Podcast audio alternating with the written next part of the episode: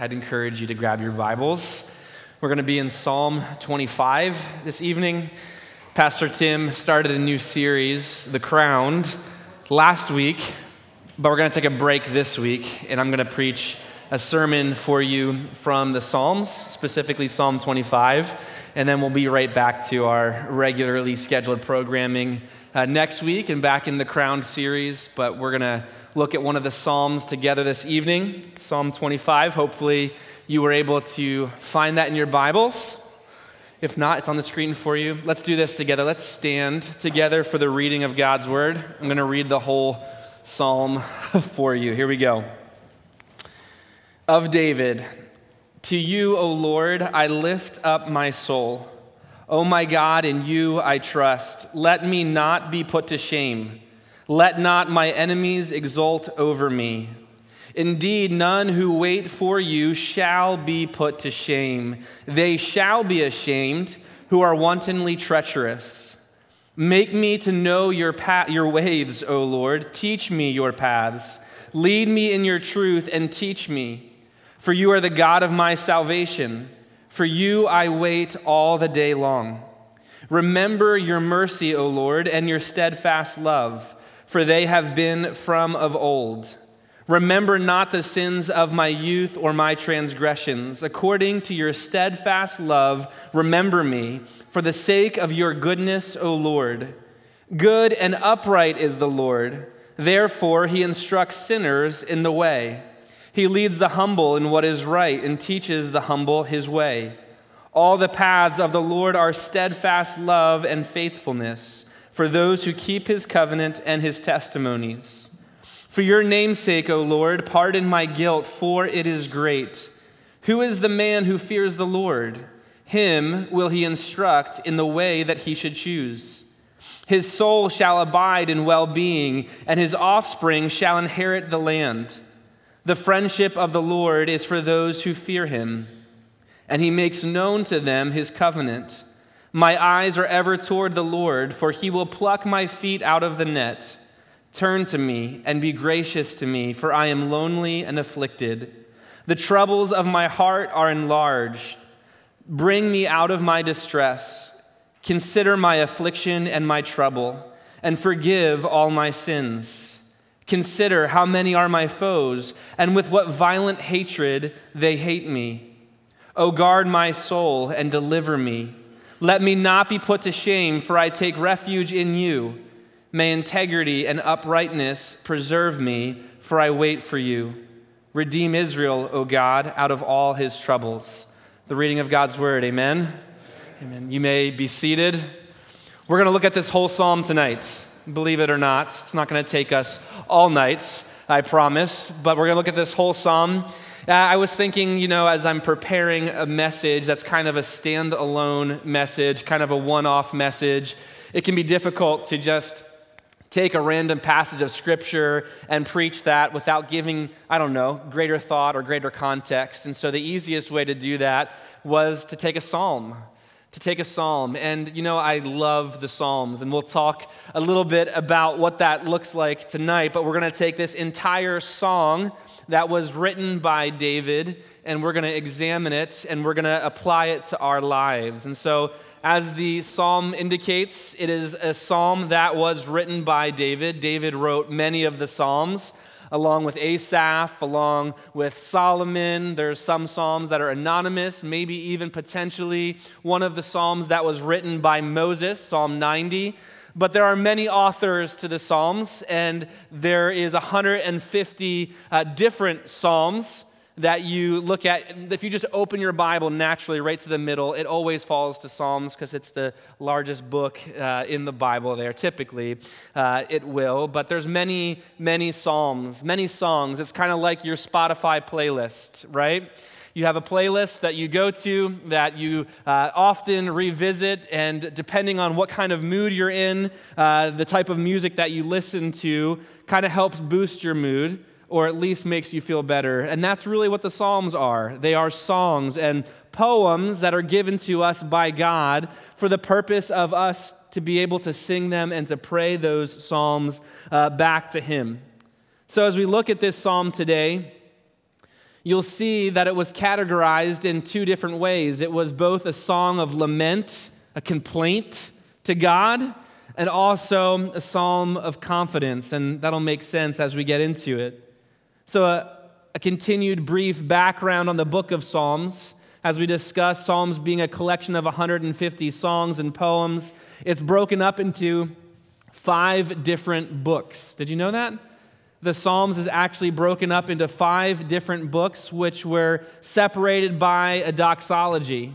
And some people believe that the reason it was broken up into five books was to reflect the Torah, which was the first five books of what we refer to as the Old Testament, but is more commonly referred to as the Hebrew Scriptures.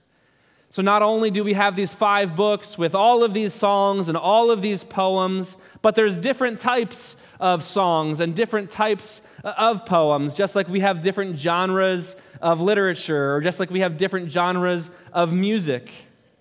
Various types of psalms that fit into multiple categories. Some psalms fall into the category of laments and complaints that people lodge towards God.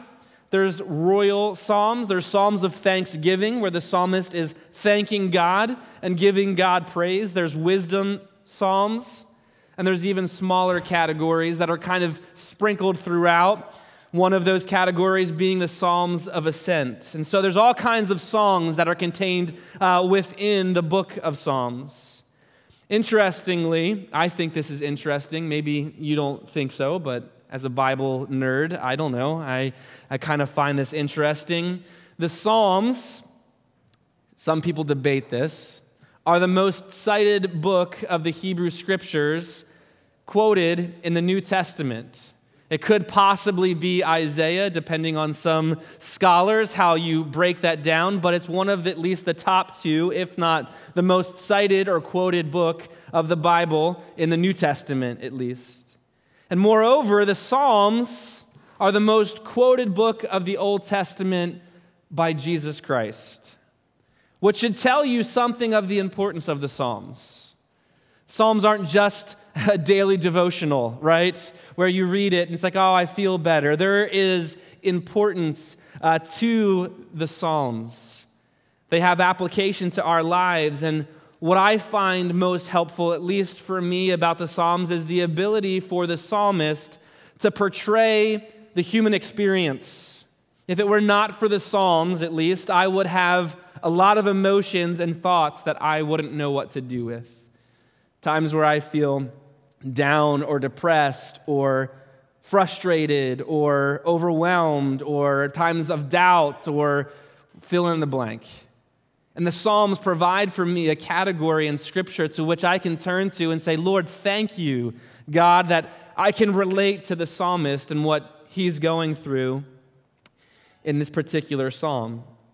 Additionally, knowing that Jesus quoted the Psalms more than any other book gives me encouragement, at least, when considering that we do have a Savior who, like in Hebrews 4, says, that he understands our weakness and faced all of the same testings that we do.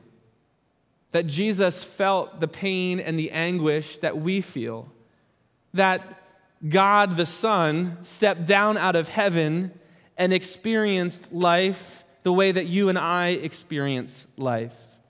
That he was familiar with suffering he was familiar with the difficulties that you and I experience just by living life sometimes. And that God subjected himself to that so that he would have the ability to relate with us and us with him because God never asked us to do something that he himself wasn't willing to do. And so, for me at least, the Psalms help me relate to my Savior, to relate to Jesus, and help me understand and give greater meaning to Christ's suffering here on earth. You see in Psalm 22, verse 1, the words that Jesus quoted on the cross when he cried out, My God, my God, why have you forsaken me? They also reveal the glory of Jesus. Few other books in the Bible do this the way the Psalms do. Go and read Psalm 2. and tell me that that psalm isn't a direct reference to the Son of God and to Jesus Christ, that Jesus was the begotten, the only begotten Son of Jesus. It reveals Jesus in the Old Testament in a way that no other book has the ability to do. So, full disclosure, as we hop into Psalm 25 today, it fits within the category of a song of lament. This is a complaint to God. And I have to be honest with you, I struggled with this a little bit in my preparation. I read this a few weeks ago in my devotions, and I found it encouraging at the time. And when I knew that I was going to be preaching this weekend, I decided that I was going to preach on this psalm, and I struggled because I just didn't want to believe it. I didn't want to take it to heart. I didn't want to apply it to my life. I wanted to continue to walk in the ignorance of my own heart, and I wanted to continue to do what I wanted to do without acknowledging what the psalmist here is teaching us to do, which is to trust God in the midst of life's difficulties, to trust God in enduring affliction. And I didn't want to learn that. I wanted to stay kind of in my own little world and not allow the psalmist to teach me how to lament and how to complain essentially to God. So I jumped on it, I got into it, and now we're going to work through this difficult psalm together. And I assure you that by the time we're done this evening, you'll learn, just as I learned and am learning, how to have a resting posture of children of God in trusting Him in the midst of our affliction and our suffering. Oftentimes, when we go through something difficult, our knee jerk reaction is, Why, God? Why would you do this to me? Of all times, you know how busy my life is right now. I can't take this on. You know everything that's happening, the details of my life, and you're going to allow this to take place? You got to be kidding me and we shake our fist at God. And instead of turning to the only one who can actually help us, we turn away from him. But tonight we're going to learn from the psalmist, from David, how to have this resting posture of trust in God, even in the midst of enduring affliction. This specific psalm, as you read it, you'll see it's 22 verses, and it's 22 verses because it's an acrostic psalm, which means that each section begins with the following letter of the Hebrew alphabet because it was meant to be remembered. It was meant to be one of those songs that you listen to, and the chorus kind of catches in your ear, and you keep singing it all day long.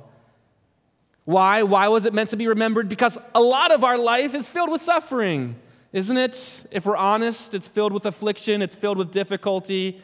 And if we could remember this song, it would be able to draw us back to a place of having this resting posture of trusting God. And so, because it's written in this way, it can be difficult to outline, but we're going to break this psalm into a few categories to learn how to suffer well from David. We're not talking about the intentional act of seeking out suffering. Sometimes it seems like we Christians have this complex with suffering, right? But we're not talking about seeking out suffering. We're talking about the kind of suffering that is common to all of our lives that we all need the wisdom to endure. So if you're here today thinking that I want to avoid this discussion, I just want to encourage you. It's in God's word and it's a necessary reality that we must face and embrace and prepare for. And the psalmist is going to teach us how. Because of the structure of this psalm, because it can be uh, challenging and hard to outline, what we're going to do is we're going to take this loose structure and follow the structure given to us by David and pick up on some major themes, which will help create for us a pathway for how to walk through whatever we're going through in our lives right now. And the first thing that we see is an expression of trust, verses 1 through 3. It begins with this expression of trust from David, and David says, To you, O Lord, I lift up my soul. This was actually a Hebrew saying where the psalmist is saying that I direct my desires towards God. That I'm going to take all of my attention, all of my focus, and I'm going to direct my desires towards God. The psalmist is desperate and he can't find rest anywhere apart from his God. In a further expression of trust, the psalmist says that, Oh, my God, in you I trust. Let me not be put to shame. Let not my enemies exult over me. This is more than just embarrassment. This is an admission on the part of David to God that unless God does something, unless God intervenes in his circumstance, he stands no chance against the enemy and the enemy will gloat over him and mock him, and this will be a reflection upon his God. David is completely dependent of, on God in this moment. David then reminds himself and us as well that no one who waits for God will be ashamed. In fact, it's those who are wicked and evil that will be ashamed. They will have their day. But ultimately, before God, they will stand in judgment. Waiting wasn't a passive resolution. He wasn't just resolved to say, ah, there's nothing else I can do. Instead, waiting is accepting God's timing. It's accepting God's timing in the midst of what seems like impossible circumstances. You've just got to trust God because there's nothing else you can do. There's no amount of worrying that's going to change your circumstance. There's no, amount, there's no amount of problem solving or figuring things out that's going to get you through. You are resigned to say, God, I have no choice but to wait and to trust that you're going to show up and do something that I can't do. And the psalmist models for us here what it looks like to trust God, which takes on this form of waiting. And from here, we move into the next section of this psalm. After he has this expression of trust, there is then a desire in the psalmist for guidance and forgiveness. You see this in verses 4 through 7. Listen to the request of the psalmist. He says in these verses, Make me to know, teach me, lead me. Those who trust in God, those who trust God, are willing to wait for Him, and their desire is to live in such a way that is pleasing to Him. They actually have a desire to live in a way that is pleasing to God. To receive God's guidance, we must learn to walk according to His word and according to His ways. If you want God to guide you through whatever it is that you're going through, you must walk according to his ways. You can't continue to walk in the stubbornness of your own heart and in your sinful ways. You can't be certain of God's guidance if you continue to say, God, I need you, but I'm going to continue to live life the way that I want to live life. You need to actually learn how to walk according to God's word. He provides for us a picture of God's guidance, which is provided then through forgiveness. He does this by first asking God to remember. God, remember. Remember your track record of mercy and steadfast love that have been from of old. God, you're known for being a faithful God. You're known for being loving and for being steadfast. Remember, God, who you are. Remember how time and time again you were faithful to deliver the Israelites from their affliction. Remember, God, how faithful you were to a people who were unfaithful. Exodus 34, verses 6 through 7 says, The Lord, the Lord, a God merciful and gracious, slow to anger, and abounding in steadfast love and faithfulness, keeping steadfast love for thousands, forgiving iniquity and transgression and sin, but who will by no means clear the guilty, visiting the iniquity of the fathers on the children and the children's children to the third and the fourth generation. So, first, the psalmist says, God, remember. Remember that you are a forgiving God, that you are a merciful God. And then the psalmist says, God, forget. Forget the sins of my youth. There are things that we have all done, experiences that we all have, that you can often recall in vivid detail and wince and cringe because of your actions. You know that there are things that you've done in your life that cause you to be embarrassed before God and think, God could never forgive me for that. And here the psalmist is saying, God, forget. Forget those actions. Micah 7:19 He will have compassion on us. He will tread our iniquities underfoot. You will cast all of our sins into the depths of the sea. Psalm 103:12 says as far as the east is from the west so far does he remove our transgressions from us. God forget our sins. Amen? This is actually the hope of the gospel, is it not? To receive God's guidance. We don't rely on our own virtue or on our own goodness so that God might forgive us our sins. We have to be honest here. We have a condition. We are all terminal. We have sin in our lives, this disease that apart from God, we can do absolutely nothing about. We've tried, even those of us who have been Christians for a long time know this. Why do I keep doing these things that I hate?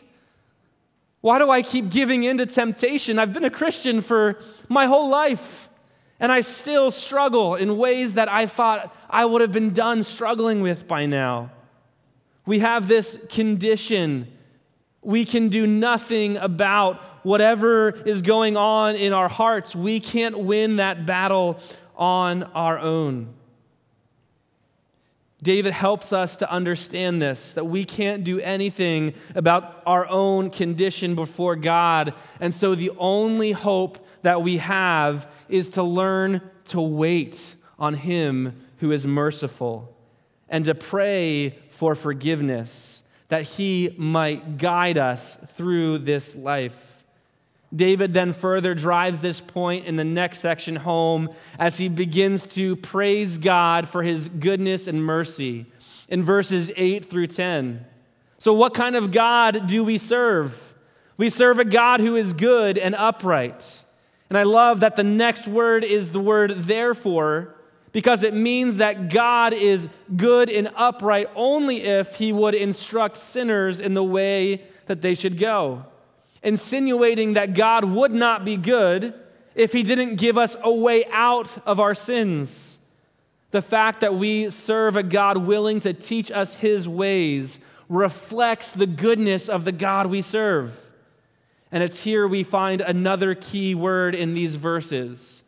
It's the word humility, humble. The humble are those who are aware of their condition before God and are willing to admit their need for Him. God's goodness, His faithfulness, and steadfast love cause us to respond to the condition that we have and to admit that we are all sinners in need of grace. Verse 10 shows that since God deals with us in this manner, we should then be able to imitate him. If you want to know if you've received God's forgiveness in your life, the free gift of his grace, it comes through in our ability to imitate God. It comes through in godliness, not by trying to be godly, but having received forgiveness from God having received his faithfulness and his steadfast love, it causes us to be moved to a place where we respond in love towards him and then faithfulness to him. Somehow, by the Spirit being able then to keep the covenant with God. which is to walk in godliness and in holiness. David rounds out this section beginning to pray, reiterating what it is that he already asked for, asking God, be faithful to your name.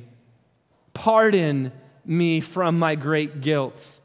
And it's here we see this incredible promise of friendship and certainty of God's guidance.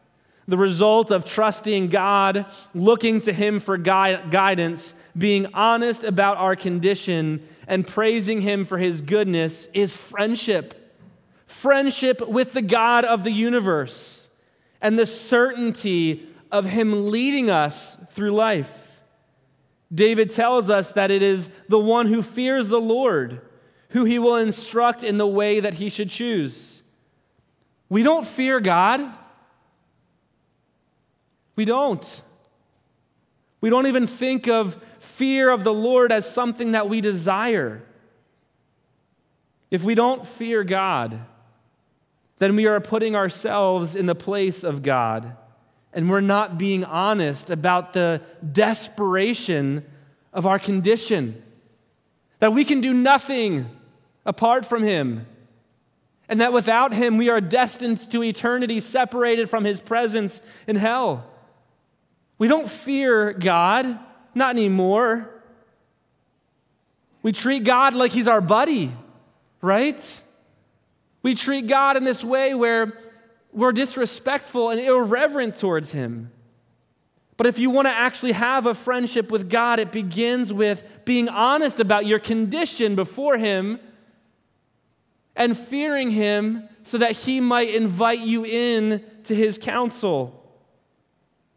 We need to learn the fear of God, not being afraid of God, not being afraid of Him, but respecting Him, giving Him the reverence that He is due.